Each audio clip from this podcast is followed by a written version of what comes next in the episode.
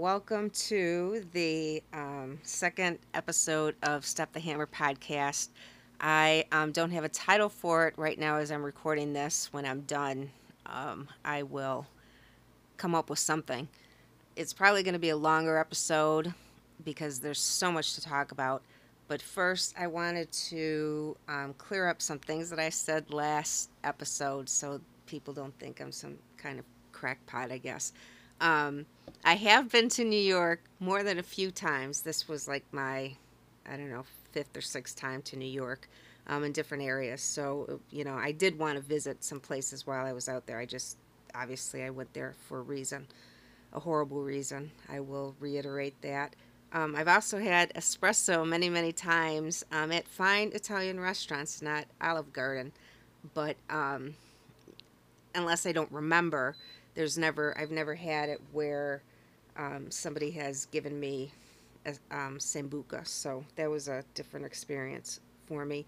And also, um, when I was talking about Andrew Campos and the status hearing transcript, and I made comments like hilarious and entertaining and um, things like that, I wasn't making fun of him, obviously. I wasn't making fun of anybody. I just, um, it was more I don't know, about the government having to face a fair judge and the entertainment values. There, I said it again.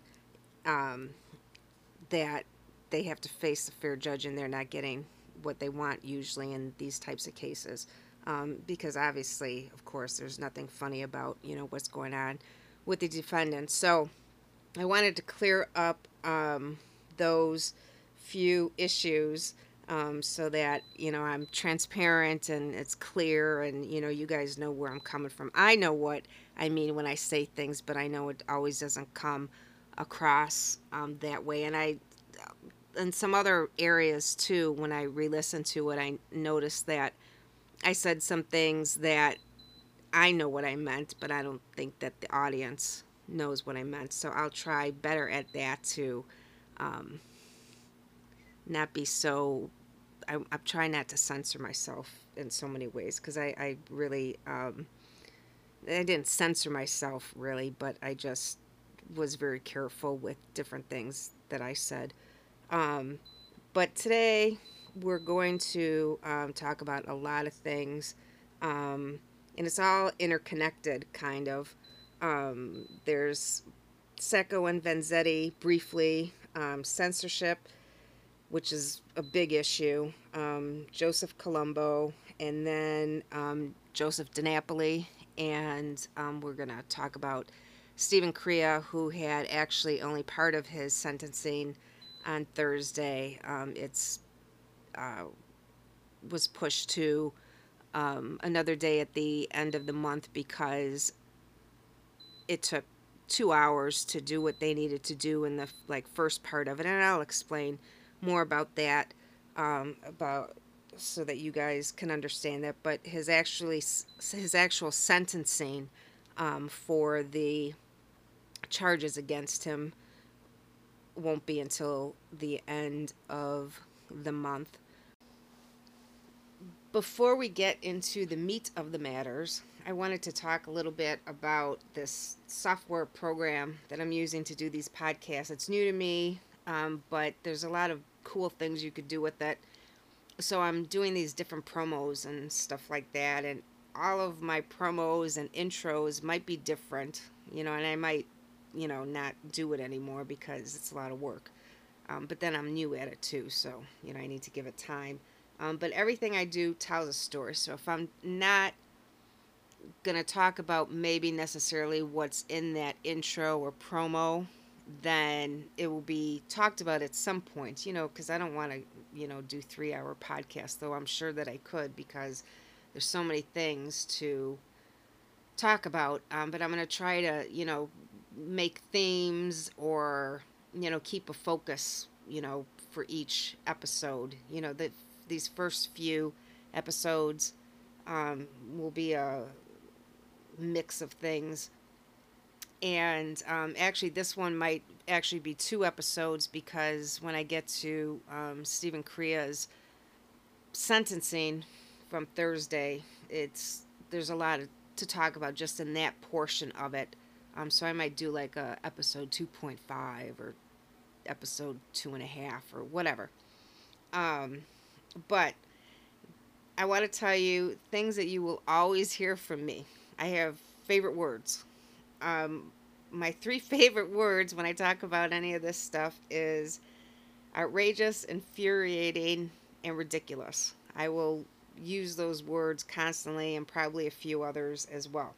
So I want to start with ridiculous, and we're going to talk about censorship.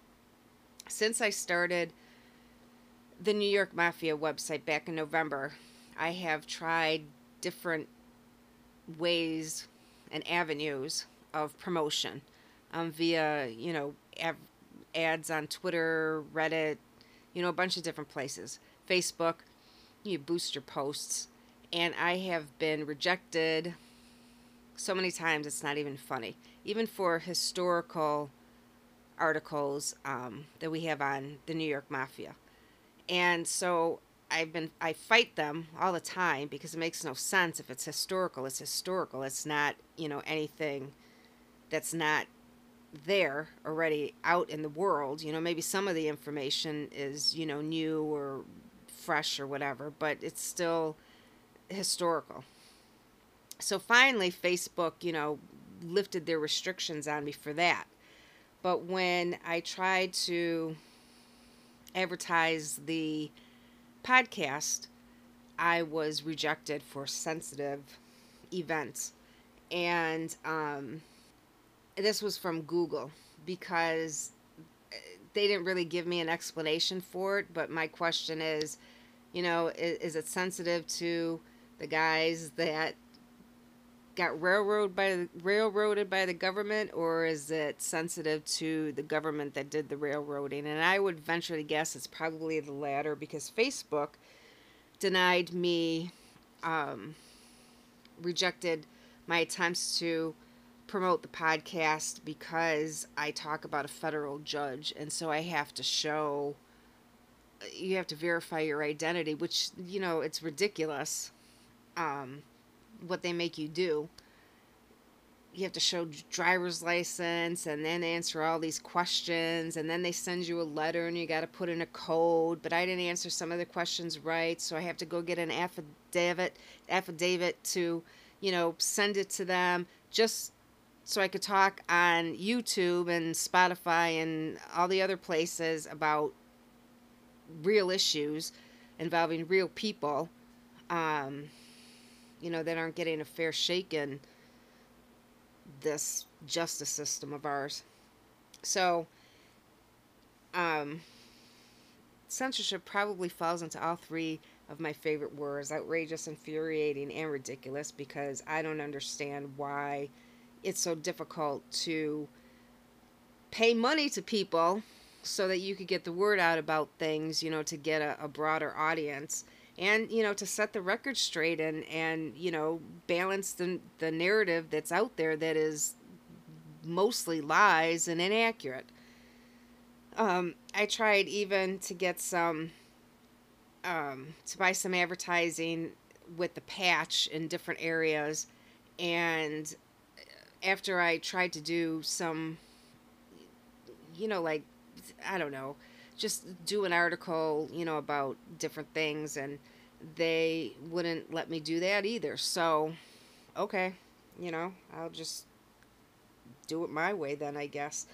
Um, it just makes no sense to me. I can't wrap my head around, you know, the, the amount of censorship that goes on. Even when I first started with um, the New York Mafia and I would boost posts before they censored me um, because somebody actually complained about it, which is outrageous. I don't even I don't even get that, and I actually lost some Facebook friends because of the subject matter, and I'm thinking, okay, you know, if that's whatever. People are weird. But the second thing that I want to talk, which kind of has to do with censorship, is um, sealed documents and protective orders. And this sealed documents in relation to informants. When informants make their deals with the government and they get these pre sentencing reports or, yeah, like sentencing reports so that, you know, they could get a good deal for their deal. Those are all sealed. And it's difficult to get them unsealed, which I don't understand why. Although um, Jerry Cappucci was able to get some documents unsealed on David Evangelista, and we're going to talk about several informants, maybe not in this episode, but in maybe, you know, episode two and a half, um, because I have a lot to say about that, which relates to um, Stephen Crea's sentencing on Thursday, or his half sentencing. And so he was able to get some of those documents unsealed. But the question is, why are they sealed? If what the government did and how they went about getting their justice and all that, that if it's on the up and up, why does everything have to be hidden? It's not like they're hiding, most of them. You know, they're out there doing whatever they're doing. And, you know, I can understand, you know, redact the address and, you know, any pertinent personal information, but why are you sealing them up? Why do reporters and the public, if they wanted to, have to put in motions and all these other things to get these documents unsealed? It makes no sense to me. Um, the same with Frank Pasqua, the third, you know, number one government witness um, in Stephen Crea's case. Why are his documents sealed? You know, why do I have to go to the clerk's office while I was in New York to push the issue because two weeks after, um, you know, I submitted a motion to unseal these documents, did, you know, they just ignore you and you know you, you have to go in there and push the issue you know and then finally you know it showed up and whatever you know. If the guy you know jerry cappucci reported that he's going to be on a podcast then he's obviously not in fear of anything so let us see his pre-sentencing documents. That should be public information. We should as a taxpayer know what these guys got for their crimes for cooperating with the government in order to convict other um, people. So that's my stance on that. But also, um, with like protective orders for discovery materials and stuff like that, before a trial starts, they put this protective order. So any discovery material that the government gives to the defense it can't be released. And I understand, you know, during the, you know, the trial and all of that because it should be based, you know, it the stuff should be presented at trial. However, think about this. Before the protective order is or before the government turns over the discovery material, they release evidence to the media. For example, um, in Andrew Campos's case, when they um, unsealed the indictment or, you know, put press release out about the indictment, what did they include with the information that they sent to the media? Two pieces of evidence. I mean, I would imagine they're pieces of evidence that they're going to use at trial if it, you know, gets to that stage. One was about a meeting um, about uh, Frank Cali's murder and the other was a picture that they found in Andrew Campos's somewhere in his house, you know, a picture of him with Frank LoCascio. And so they released all of that information, got their headlines because, you know, the Frank Cali's murder was big news when it happened. And so they got headlines with that. And then, you know, they released that picture to the media, and the media printed it all.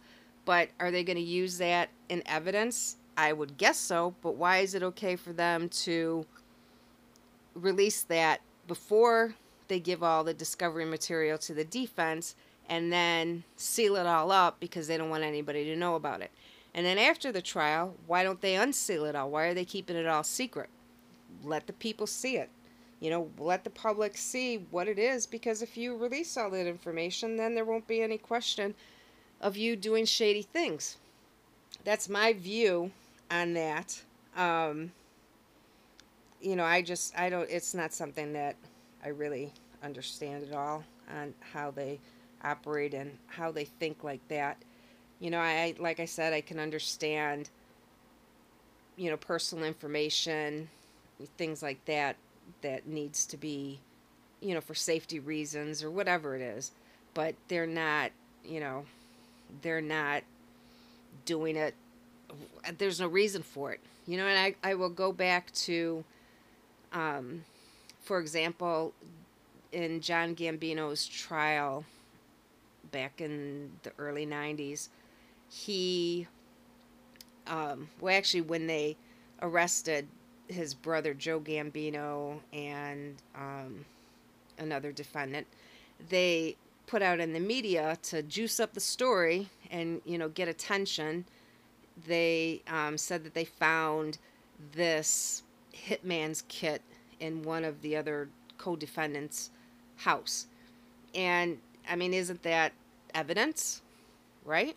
You know, you need to you're going to present this hitman's kit, you know, tell the jury all about the hitman kit. And I think obviously they did, but why is it okay for you to put that out there now and then, you know, seal it all up? So, and there's instances of that, um, you know, in Stephen Crea's case too. Um, but we'll talk about Stephen Crea in a bit. Um, but so the, uh, it's just the whole thing makes no sense to me. I don't I don't understand the thinking of that and I'm not going to go on and on about that because, you know, to me that's kind of like censorship in a way because you're not getting the whole story and um, you know the full context of things so you can make a better decision about your opinions um, you know regarding what the government is doing you know maybe if they showed everything that they're doing people wouldn't think that they're shady all the time you know but whatever you got something to hide. I guess that's you got something to hide.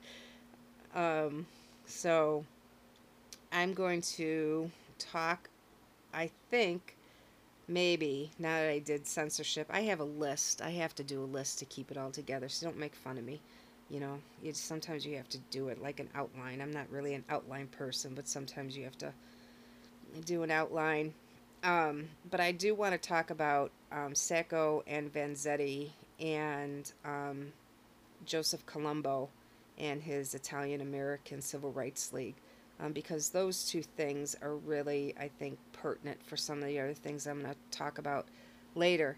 Um, and at some point probably not today um, and I think of this because of Sacco and Vanzetti. But the death penalty, you know, a lot of times they'll throw the death penalty at defendants, um, in organized crime cases to scare them, I guess, to turn informant. You know, they did it in Stephen Crea's case. Um, Joseph Massino became a an informant because of the death penalty, and um, so it's interesting how that whole process works and i never knew that. It's amazing the things that you learn that nobody would ever know and even you you you question the process of um, these different things and how they form committees and it's just mind-blowing. New word so I'm not going to talk about that now because I don't have my notes and I don't want to, you know, speak things that aren't factual or truth or and that and I, I don't want to give out misinformation, but it is uh, truly mind blowing how that process works. Um, so about Sacco and Vanzetti, um, that was a case that was very controversial, and actually, it's kind of pertinent today. Them and also, you know, Joe Colombo, which I'll talk about shortly. You know, some of his the things that he did and how it relates to today too. But that's not. I'm not talking politics or, you know, current events or anything like that. It's just, it's interesting how, you know, it kind of corresponds to things happening today. So I think that I am going to um, make a part two for this episode two because I'm not going to spend a lot of time talking about Sacco and Vanzetti, um, but there are just some things that I want to highlight. You know, it's a that's an episode in itself. Um, same with Joe Colombo. Um, I there's just some things that I want to say about him, um, and because it all relates to my whole theme um, for this episode. Um, but I'm not gonna like do this deep delve into Joe Colombo, but I will at some point because um, there's a lot that I want to say about him. Um, but then it might be three parts to episode two. I don't know. We'll see what happens with uh, part two when I record that. Um, but I'm not going to spend a lot of time, like I said, on those other two subjects. But then I want to talk about uh, Joseph DiNapoli and the insanity going on with his uh, battle for home confinement. And then, of course, um, Stephen L. Crea's half sentencing on Thursday, um, which might be a whole episode in itself because there's a lot to talk about, and I want to speak of those informants I had mentioned and showed you a picture of before. Um, a couple of them in more depth than the other two, um, but at some point I'll be talking about them too because um, I have a lot to say, you know, when I break down Stephen Crea's um, case. So there might be two more parts coming. It depends when I record them. Um, you know how long they are. I don't want to do a two hour episode all in one shot. You know, it takes forever to upload to. Um, but, you know, that way you, it can be broken down, and um, that's how I'm going to do it. So I will see you soon um, for part two. Thanks.